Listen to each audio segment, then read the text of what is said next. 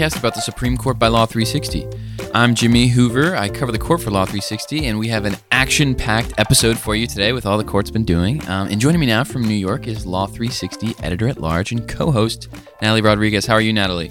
Hey, Jimmy, pretty good, pretty good. Just trying to, I think, keep track of everything coming out of the court this week. Um, as you said, a lot of stuff happening. Uh, there were like six opinions. We're going to get into a few in a minute, but the court was just like covering all sorts of ground patent, trademark, immigration, environmental. Um, they also on Monday granted a pretty interesting case on data privacy um, that I am now officially have on my radar uh, for, for the future. Um, it's a bit of a wild story involving a, a crooked police officer. Um, and but it has some pretty important digital privacy implications. So, can you kind of set up the facts of this case for us? Because so oftentimes the facts of these Supreme Court cases are kind of boring, but the, the legal questions are like very interesting. In this case, I would say it's both, right? It's like a pretty yes. wild fact pattern, as you alluded to. Yes. So Van Buren versus U.S. Um, it involves a Georgia, poli- a former Georgia police officer named Nathan Van Buren, um, and he was convicted of breaching the Computer Fraud and Abuse Act. So this is like the big act for you know digital crime, um, and it's been accused by some for being too broad. But okay. So fact pattern: Van Buren, former Georgia police officer, was approached by a man to have and asked to look up a, a license plate number for who uh, Van Buren thought was an exotic dancer's license plate number uh, in the state's database. So he took six thousand dollars and he's like, "Yeah, sure, I'll run the plate and find you information." He was a little low on cash, is my understanding, and so he was, you know, yeah, willing well, to do some things that maybe were not in his best interest in the end. Exactly, and so that man ended up being an undercover FBI agent. Um, and Oof, then not good it seems Van Buren was like the target of this FBI sting at, at the time. Um, but he is pushing back against the the charges that he's had on the Computer Fraud and Abuse Act. He basically says that this would arguably inappropriate use of the d- database he had access to isn't illegal though that what he did. Okay, so he says that he was fully within his rights, I guess, or maybe just the prosecution was overzealous in overzealous. in going after him. Yeah, for for um, I guess misappropriating the state's database in this way. Um, so, uh, tell me about these uh, digital privacy implications a little bit that we might see when the case comes up for oral argument. I guess sometime in the fall or maybe later. Yeah, so this is a, a big chance for the court basically to resolve a circuit split that's been happening among appeals courts um, as to whether or not an employee or anyone else authorized to access a computer um, can face criminal or civil liability for abusing that authorization uh, for improper uses such as these. That's really interesting. Okay, I guess we'll have uh, more details on that as that um, case, you know, it goes up on the briefs and eventually before the court next term. Uh, but in the meantime, Natalie, you mentioned that it was a pretty busy week. There were six opinions, um, including three that came out today on Thursday. Um, so we wanted to talk about one of those cases um, County of Maui, Hawaii versus the Hawaii Wildlife Fund. Uh, this is perhaps its biggest environmental case of, of the term because it involves the question of when a polluter needs to obtain a permit um, under the Clean Water Act. So the, the facts of this case are um, that you know environmental groups are suing to force the county of Maui to obtain a federal permit under the Clean Water Act for a sewage treatment plant that, um, by all accounts, dumps millions of gallons of water or excuse me, millions of gallons of sewage into the groundwater beneath it um, each day, pretty much most of which ends up in the Pacific Ocean nearby. So they say that um, the Clean Water Act covers these discharges of pollution. However, the county of Maui actually claims that the Clean Water Act only covers direct discharges into navigable waterways. So they say that because it injects the sewage into the groundwater beneath it, that that's not a navigable waterway, and so they are not subject to you know the liability. So the Supreme Court said on Thursday that they did not agree with the county that there's this kind of loophole for pollution that goes into say groundwater as opposed to directly into you know the ocean for instance um, basically justice breyer writes for the majority Um, and he says that if it's a functional equivalent of a direct discharge, then that's still requires um, the the permitting process that the that the CWA, the Clean Water Act, demands. Um, however, it's not a complete victory for the um, environmental groups that are challenging the County of Maui here, um, because the Justice Breyer, in his majority opinion, says that the Ninth Circuit was pretty overly broad in ruling for the environmental challengers here. They said he said that the test that they had adopted where any pollution that was fairly traceable in a navigable water to a pollution source that that covered too much ground. Um, so he wanted to really focus on this functional equivalent um, test. Uh, obviously, the dissent uh, written by Justice uh, Sam Alito. Uh, disagreed, and he says that there, you know this is not workable. It's going to be subject to you know manipulation, etc. Um, he was joined by uh, Thomas and Gorsuch in that dissent, but I think notably uh, Justices Brett Kavanaugh and Chief Justice John Roberts Jr. Uh, they both joined uh, the you know so-called liberal justice in the majority here to kind of rule in this middle ground, which I think on the whole can be interpreted as a win for the environmental challengers here. Yeah, I remember uh, back in November when we were first talking about this case, uh, Justice Alito, who, as you noted, did, did continue to dissent um, with the opinions today. Uh, you know, he was very concerned about the idea that a homeowner with like a septic tank leading leaking into the groundwater, um, you know, could be found in violation of the Clean Water Act. So um, while he still dissents, I, I do feel like the majority opinion does try to go a little bit closer towards his side in terms of you know finding a middle ground. Um, you know, putting this kind of time and distance test. Um, right. You know where if if it's a pipe that's like a few feet away and it's like as you said a functional discharge that's a clear violation but it gives the courts um, you know discretion to consider other sources and other leaks that might be much further away say 50 miles something like that so I, I thought it was an interesting way to go about trying to find that compromise um, for for the environmentalists on this one. Right. I think it's a classic Breyer opinion where, you know, he really is trying to find the most workable middle ground and it, and he very much rejects kind of the black and white approach of if it's if it's not directly into a navigable waterway then the text of the statute forecloses that. He doesn't really approach the law quite in that way and he kind of leaves it up to the courts to, to, to kind of develop some of these tests. He says courts will provide additional guidance through decisions in individual cases. So I mean, it's very possible that this isn't the end of this, you know, legal issue, and that these cases will continue to be litigated. And um, and I wonder how much of that has to do with the fact that um, you know you had Kavanaugh and uh, uh, uh, Roberts on board joining this opinion that maybe had tempered what was originally like a you know a more a, a broader victory for the environmental groups here.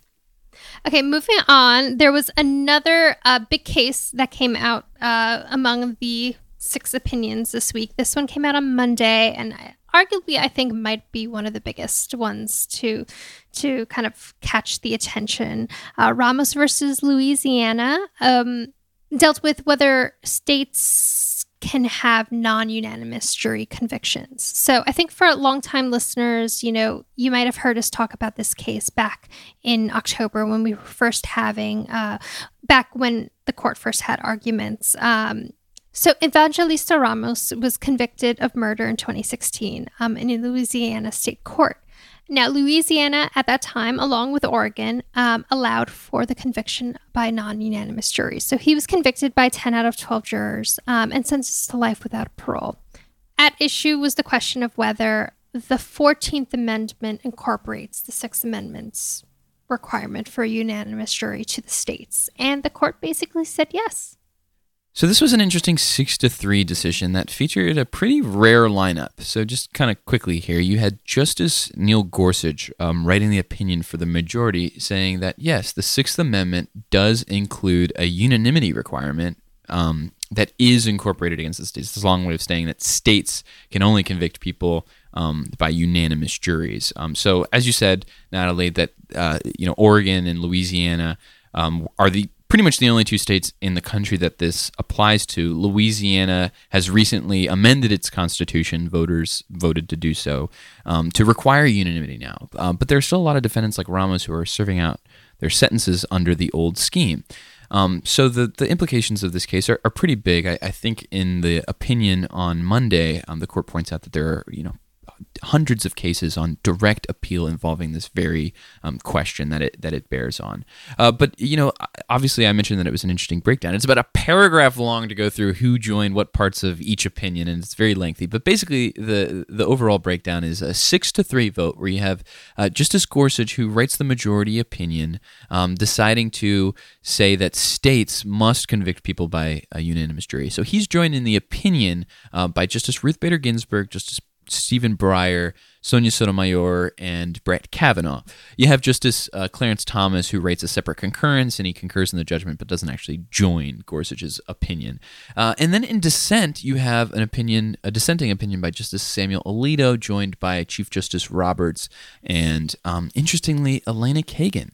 Yes, the breakdown really came down to an issue about precedent as it normally does with this court. Um, but but you know, the main opinion written by Justice Gorsuch basically overturned a 1972 case that said the exact opposite of what the the Ramos decision was. Um, so the 1972 case, Apodaca versus Oregon, had in a very fractured 414 decision um, basically you know said the sixth amendment does require unanimous juries but had not held that the 14th Amendment incorporated that against the states. Um, you know, so it was a contentious issue then. Um, and Justice Gorsuch basically, you know, was like, this is kind of a, a weak precedent. Um, and, and, he laid out the history for having unanimous juries, um, you know, a very strong, like long history of it. And he noted the racist kind of background to a lot of of these state laws that did allow for non-unanimous juries. Yeah, he really dives into the history here, you know, through the through the English common law up to the founding era and, and the colonial era in talking about why you know, unanimity was in fact required and expected and, and, and kind of covered by when people refer to a right to trial by an impartial jury. And he doesn't really give a whole lot of weight to this 1970 ruling. In fact, he kind of points out that you know, it was understood to cover this um, right to unanimity for so long until in Louisiana and Oregon, you know, eh, in Louisiana, for instance, it was a it was a relic of the restruction of the Reconstruction era uh, after the Civil War, and I think it was a constitutional convention where they allowed conviction by ten out of twelve uh, jurors. And I think uh, he quotes from uh, you know a committee chairman at the time who said the stated purpose of that constitutional convention was to ensure the, uh, the, the supremacy of the white race. And I think he also talks about how in Oregon uh, this scheme can be traced um, to the rise of the the Ku Klux Klan. So he definitely does not think that this is somehow you know embedded in the, the history of, of, of, the country this this idea that you can convict people by only 10 out of 12 jurors. And so he really discounts um, the amount of time that they've they've spent with these schemes here. It actually prompted a pretty strong reaction among the dissent. Um, Justice Samuel Alito, in his dissent, says that you know there's really no reason for this quote ad hominem attack. He calls it, and he says basically the majority has tarred uh, the states of Louisiana and Oregon with uh, the labels of, of, being racist because they've obviously upheld these um, you know non-unanimous jury systems for so long. And he says, you know, there's no really good reason for overturning this precedent other than the fact that you know the majority just wants to do so. Um, but I think what really is interesting is that you know, as I mentioned before, Justice Kagan joins this opinion, and I think it's part of a strong pattern that she's shown even this term where um, she is not willing to go against uh, the precedent of the Supreme Court unless you know, in her eyes, there's like a really strong reason to do so. And apparently, she just didn't think that there was one in this case. And I can see her kind of, as I talked about before on a previous episode, her kind of like trying to build a little bit her credibility here and, and really just try and dig down deep um, into strengthening the precedents of the court for maybe a future moment, potentially soon, even this term, when, you know, a, a quote unquote liberal precedent, maybe Roe versus Wade or something like that, is on the chopping block. Yes. Uh I think we've we've kind of it's been the thread throughout a lot of the the talks we've had. Stare decisis is just really at the forefront of so many cases this this term. Um, and and you know Justice Brett Kavanaugh he kind of came in with a concurrence in the Ramos decision and acknowledged that everyone's kind of at each other's necks and, and, and suggested a potential way forward, a, potential three part test for deciding whether to overrule precedent. Um, you know, and and basically, you know, is it not just wrong but egregiously wrong? Uh, two is the precedent causing some sort of significant negative jurisprudential or real world consequence. And finally, he says, you know, the justices, as part of like this three te- part test, should examine, you know, reliance interests of the parties before overturning precedent. So he's basically like trying to lay out a way. for for for everyone to start getting on the same page about right. precedent. Yeah. So this obviously isn't the first time that Justice Kavanaugh has voted um, to overturn a precedent since he's been on the Supreme Court. But I think it's probably the most ink that he's spilled on the subject of precedent so far. And I, I think it's pretty interesting. And I think you're also going to see probably a lot of lawyers that are taking his words to heart. So the next time that they are kind of angling for his vote in a case that presents this issue of precedent, I think you could probably see them reiterating and explaining why um, that precedent does not meet or does meet these three factors rather. But I just wanted to say I I, I think I see what's going on here in terms of Kavanaugh using this case as the time to kind of offer this olive branch, if you will, about like the way through the um, stare decisis model, and I think it's because it's it's it's it doesn't match up with the familiar pattern that we've seen. You know, it's it presents kind of an opportunity because you have you know three of the liberal justices and three of the conservative justices kind of joining together and saying yes we want to overturn this bad precedent apodaca and then you have you know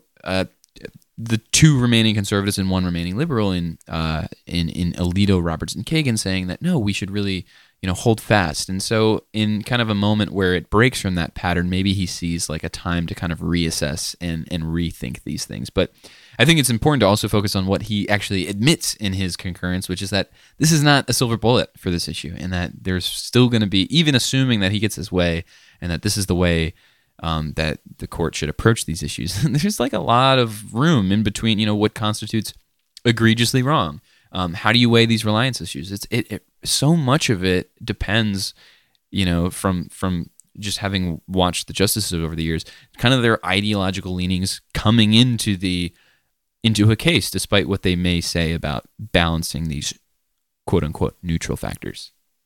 We'll definitely be seeing them continue to grapple with this issue.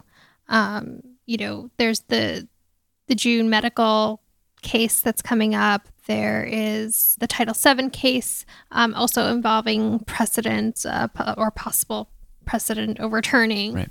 Right. I mean, the court also just granted for next term whether to overturn uh, a case asking whether to overturn the, the landmark church state separation case in employment uh, division versus Smith. That dates back to 1990. So, yeah, this is just one that's going to keep bubbling up. For today, though, I think that'll just about do it for us for this week. I think we're finally is caught that all? with the with the big uh, with the big uh, highlights from this week, uh, this very busy week. Uh, Jimmy, as always, it's been great chatting uh, all this through with you. Yeah, definitely, and thanks to our listeners for tuning in.